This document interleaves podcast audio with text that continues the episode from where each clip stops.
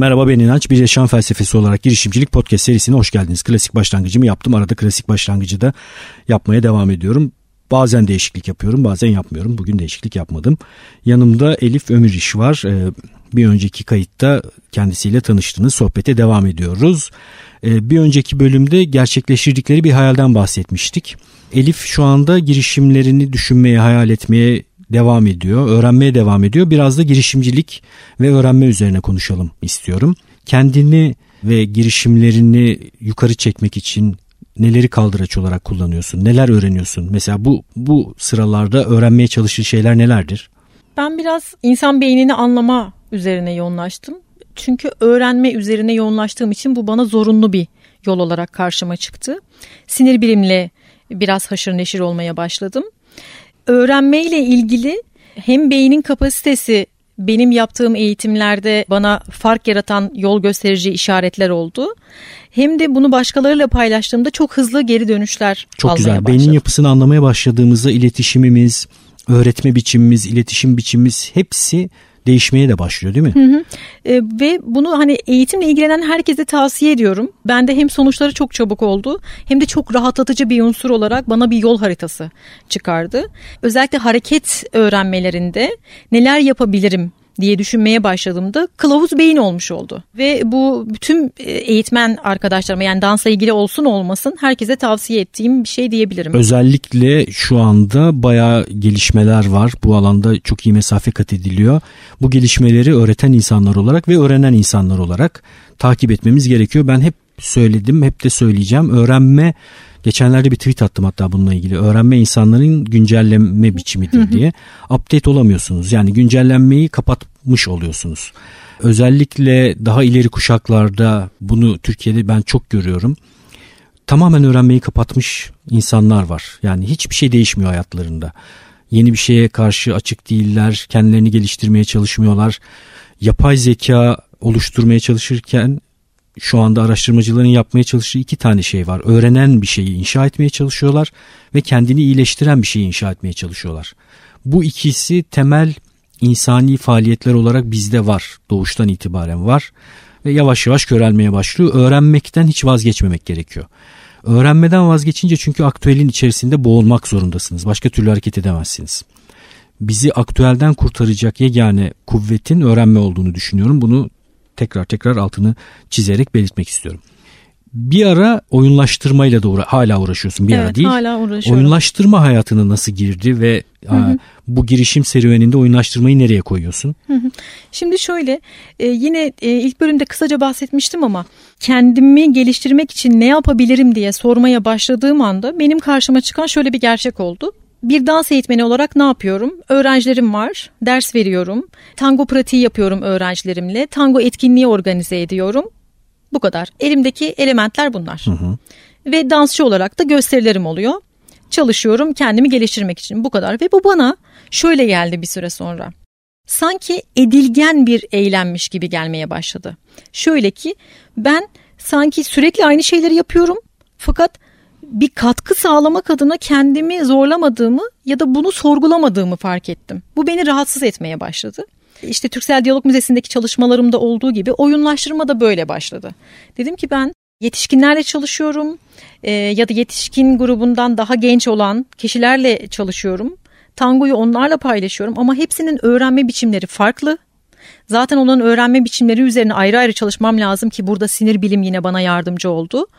Fakat dedim ki hayat değişiyor. İnsanların herhangi bir şeye konsantrasyon süresi o kadar kısıtlanmış ve azalmış durumda ki gönüllü olarak bir hobi olarak tango dersi almaya karar vermiş olsalar dahi orada bulundukları süre içerisinde kaliteli bir öğrenme gerçekleşmesi için ben ne yapmalıyım?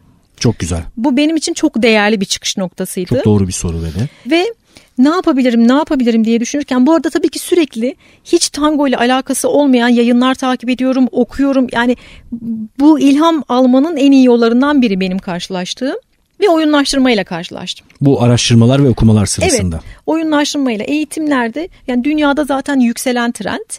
Ve dedim ki bu gamification, yani oyunlaştırmayı ben hemen öğrenmem lazım. Ne yapmam gerekiyorsa, okumak mı, gitmek mi, eğitim almak mı?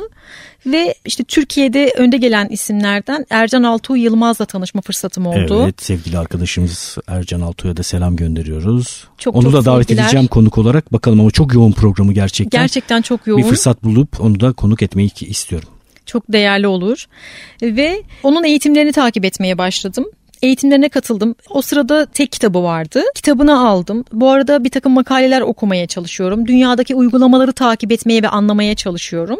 Ve zaten katıldığım eğitimlerde de, mesela bir eğitimcinin eğitimine de, hani senin de olduğun o eğitimde de yine oyunlaştırmaya böyle 2 yıl önce biraz bulaşmıştım. Küçük küçük eğitimlerime serpiştirmiştim ama tam olarak daha aymamıştım o konuyla. Zor bir alan bu arada. Kolay gibi gözüken, kolay anlaşıldığı düşünülen ama herhangi bir alana uygulaması bayağı deneyim isteyen, problem çıkaran zorlu bir alan. Zaten hani oyunlaştırma oyun oynamak değil aslında. Evet. Yani o şekilde algılanıyor ama hani oyun oynamak değil. Ve ben oyunlaştırmayla böyle tanıştıktan sonra sanıyorum bu ilgim de Altı Hoca'nın da dikkatini çekmiş olsa gerek. Bir konferans yaptık daha 10 gün önce, 3 Haziran'da. Altuğ bu arada, söyleyeceğini unutma, çok enteresan bir insandır. Evet. Tanıştığı insanları bir şeylere dahil etme konusunda, o insanla kendi tanıdığı diğer insanlar arasında ilişki kurma konusunda ve birlikte bir kazan kazan kurgusu oluşturma konusunda çok iyi.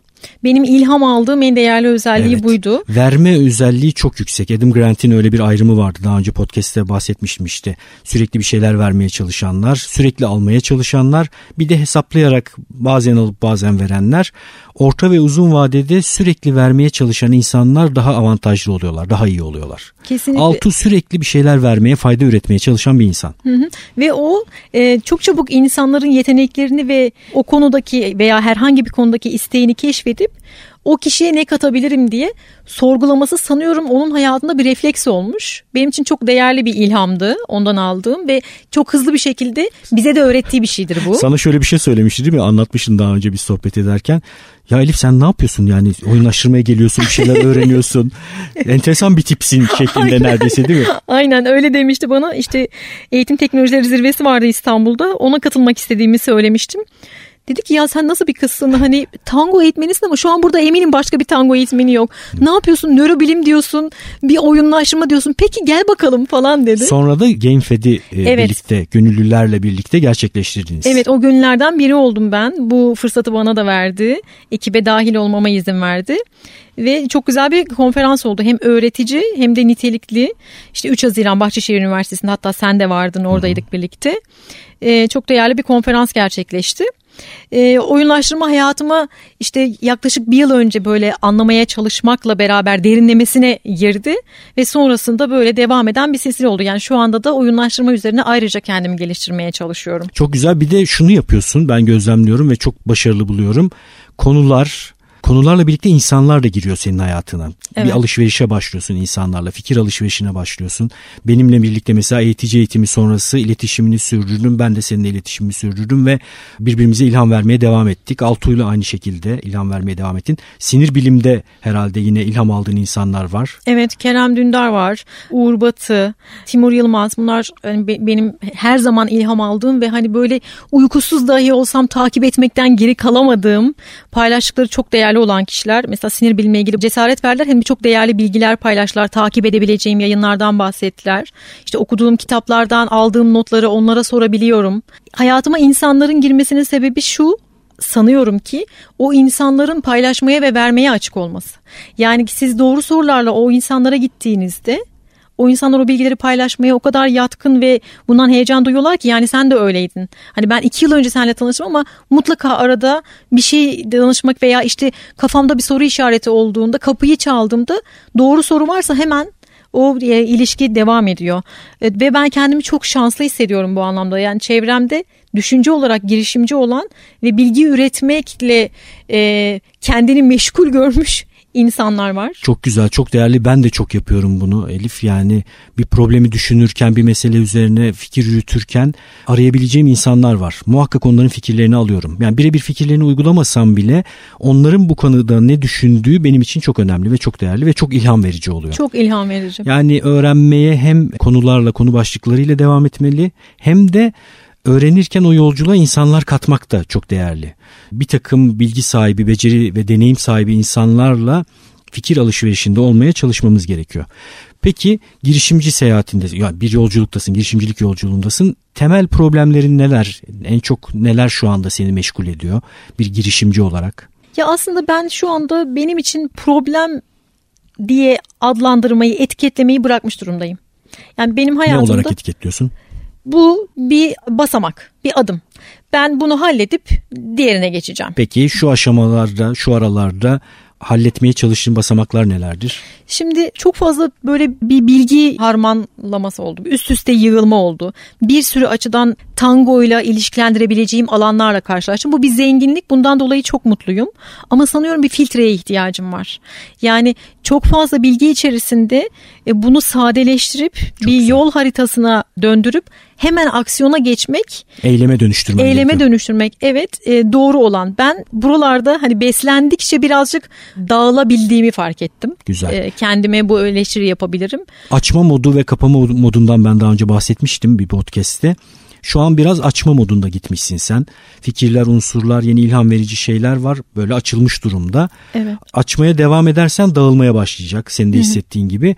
Şimdi bunu hızlıca bir kere bir kapatman lazım. Sonra yine açabilirsin. Açma elbette kapama şeklinde gidebilir.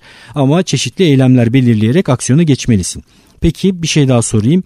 Girişime başlayanların ilk düştükleri tuzak bence, ya da bu işi öğrenmeye başladıkları ilk an, freelance tuzağı diyeceğimiz o tuzak. Yani bilinçli olarak freelance olmayı tercih etmediği halde insanlar bazen kendilerini freelance kurgusu içinde bulabiliyorlar.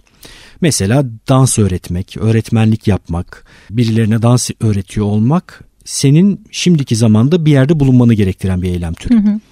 Ve ölçekleme açısından baktığımızda ölçeklenebilir bir şey değil. Bu kötü bir şey diye söylemiyorum. Sadece kavramları ayrıştırmak için. Yani bir insan ben dans eğitmeni olarak hayatımı freelance olarak sürdürmek istiyorum kararını da verebilir. Tabii. Seth Godin mesela pazarlama alanında bir guru. O böyle bir karar verdi. Ama şunu unutmayalım bu arada. Seth Godin mesela pazarlama alanında bir guru olarak kendini konumlandırıp yıllardır kitaplar yazıyor, eğitimler veriyor, konuşmalar yapıyor. Ama bir yandan da ölçeklenebilir bir takım işlere de kalkışıyor. Mesela Alt MBA diye bir programı var. Sadece dijitalde insanların takip edebildiği bir program. $3,000 bir ücreti var. Her sene 3 ya da 4 defa açıyor. Dünyadan 1500 kadar insan bu programı alıyorlar. Yani Seth Godin bir ara çözüm. Freelance devam edip daha sonra bir takım ölçeklenebilir hizmetler ve ürünler geliştiren birisi. Hı hı. Sen kendini freelance'e devam ettirecek misin? Öyle mi düşünüyorsun? Bu kurguda mı kalmayı tercih ediyorsun? Yoksa kendine ölçeklenebilir bir iş modeli arayışında mısın? Hı hı. Ne düşünüyorsun bu konuda? Aslında yavaş yavaş yaklaşıyorum o netleşmeye diyebilirim. Şöyle ki ben daha önceki girişimim Tango Wellness'tü benim. Fakat bu son bir yılda kafa yorduğum şey isminin Tango Wellness olmasına karar verdim ben. Tango Wellness şöyle, dansın faydalarını bir araya getirip insanlara bu faydalar üzerinden eğitimler vermek, çıktılarda bulunmak. Şunu kastediyorum, birincil hedefim daha önce insanlara dans öğretmek ve onların iyi dans etmesi üzerine kafa yormaktı. Fakat şimdi insanlara dans etmeyi bir araç olarak kullandığım, çeşitli eğitimlerde bir araya geldiğim, bir Tango Wellness adı altında birleştirdiğim bir şemsiye oluşturuyor. Çok güzel bir marka. Bir marka şemsiye. Ve burada hemen herkese iyi gelen etkinlikler olacak. Benim burada tamamen odaklandığım şey karşı tarafa nasıl bir fayda sağlarım. Hı hı. Yani bana hobi öğrenmeye gelmiş, isterse öğrenir, isterse öğrenmez. Benim vereceğim bu kadar bakış açısı tamamen şu anda reddettiğim bir şey. Ben nasıl katkı sağlayabilirim? Empati kurmak üzerine onlara ne verebilirim? Ya da liderlik üzerine ne verebilirim?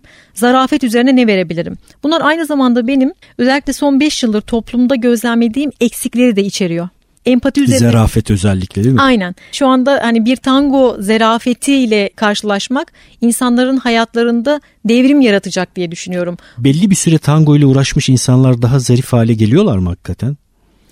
Tango ile nasıl uğraştıklarına bağlı demem gerekir. Çünkü şu an çok sayıda insan tango yapıyor ama hayatlarına tangoyu zarafet anlamında ya da tangonun faydaları ve getirileri anlamı anlamında bir şey katabildiler mi? Bunu sorgularım. Yani... Çok güzel. Yine çerçeveye giriyoruz burada. Tangoyu sadece faaliyet olarak yapmak da mümkün. Elbette. Ama buna başka bir anlam yükleyerek, zarafetle ilişkilendirerek bakınca insan ve öyle öğrenmeye çalıştığında, evet, karşı tarafı anlamak üzere baktığında, empati nasıl kuruyorum bunu anlamaya çalıştığında, dans ederken başkalarını ve kendilerini tanımaya çalıştığında insanlar biraz daha gelişimsel yolculukta mesafe kat etmiş oluyorlar. Hı hı. Tangonun kendisi de bu aslında. Biz sadece gerçek anlamından uzaklaştığımız zaman iş biraz da hareket yapmaya ya da mekaniğe dönüşmeye başlıyor. Ben sadece bakış açımı değiştirdiğimde yapılabilen çok değerli şeyler olduğunu gördüm. Bunu uygulamaya çalışıyorum. Çok güzel. Tango Wellness o zaman bir tür markalama olarak, şemsiye bir kavram olarak bulunacak. Bunun içerisinde insanlara tangoyu sadece bir faaliyet olarak değil, kendi yaşamlarını daha iyi hale getirmek, kendilerini daha iyi hale getirmek üzere bir faaliyet olarak kullanacaksın. Tam olarak bu. Ve bu da bir iş modeline doğru yavaş yavaş dönüşecek. Belki ne bileyim kitapları olacak bu Tango Wellness'ın. Belki dijital eğitimleri olacak. Sınıf içi eğitimleri olacak. Belki eğitmenleri olacak. Hı hı. Ve belki bir marka olarak başka yerlere yayılabilir bir marka haline dönüşecek.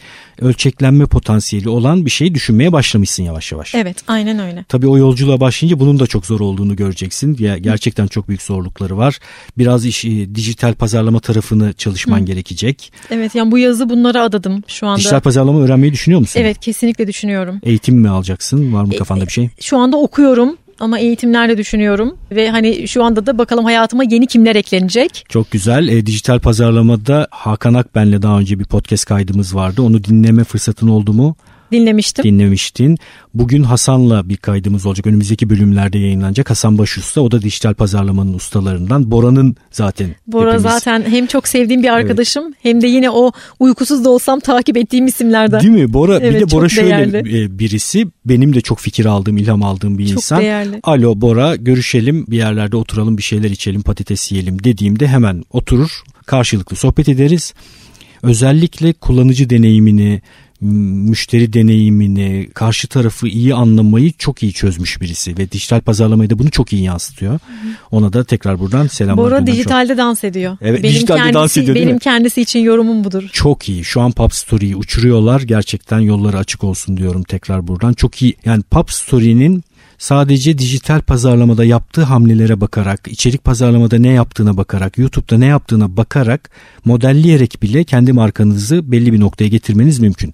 Bir tür okul gibi Pub Story iletişimi bence. Kesinlikle öyle. Çok, yani gözlemlediğiniz zaman dediğin gibi çok güzel verilerle karşılaşıyorsun ve sana daha gözlemlediğin anda aslında bir şey öğretmiş oluyor. Evet. Benim Bora ile tanışmam da seninle aşağı yukarı aynı döneme denk geliyor. Onunla da 2 yıl önce tanışmıştım. İyi ki de tanışmışım diyen, dediğim bir başka kişi. Ondan da çok ilham alıyorum. Evet, çok güzel. Peki son bir soru sorayım. Bu dönemde okuduğun, çok faydalandığın birkaç kitap ismi söyleyecek olsan hangi kitapları söylersin? Incognito'dan etkilendim. İşte o sinir bilimle hani başlangıcında. Güzel bir kitap. Hatta 2. kez okumayı düşünüyorum. Aldığım notlara tekrar baktığımda. Homo sapiens yine. Ya utanç içerisinde hala okumadığımı söylemek istiyorum. Böyle okunacak tuğlalar olarak bir takım kitaplar var üst üste benim kitaplığımda. O tuğlalardan birisi kendisi, okuyacağım yakın dönemde. Evet. Yani iyi değil mi? Yaz tatili için hemen. Plajda Homo sapiens mi okuyayım? Neden olmasın? olur benim, bana olmasın? Uyar yani. Evet. Benim yapabileceğim bir şey. Bavula atılsın, evet, okunsun. Peki incognito, Homo sapiens başka var mı? Ben şu anda biraz da yayın takip ediyorum. Bu Neuroscience.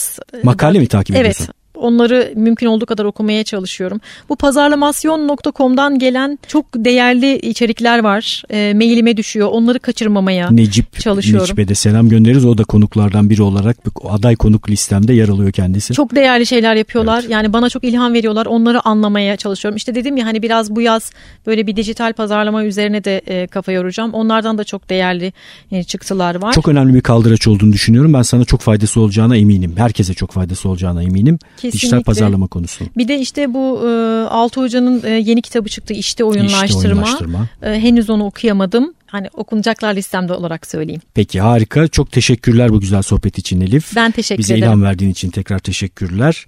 Bizi dinlemeye devam edebilirsiniz. Bu bölümü tamamlıyoruz. Bana her zaman olduğu gibi inanç@fikritesisat.com'dan e-posta gönderebilirsiniz. Soru sorabilirsiniz. İlham verebilirsiniz. Kendiniz podcast yapmak isterseniz, insanlara ulaştıracağınız bir değer olduğunu düşünüyorsanız yine benimle haberleşin, yardımcı olmaya çalışırım, elimden geleni yaparım. ya da YouTube kanalı oluşturmak istiyorsanız yine bilgilerimi sizinle paylaşabilirim. İnançayar.com podcast sekmesinden bölümde adı geçen kişilere, insanlara, kitaplara ulaşabilirsiniz. İnançayar Instagram hesabını takip etmeyi unutmayın.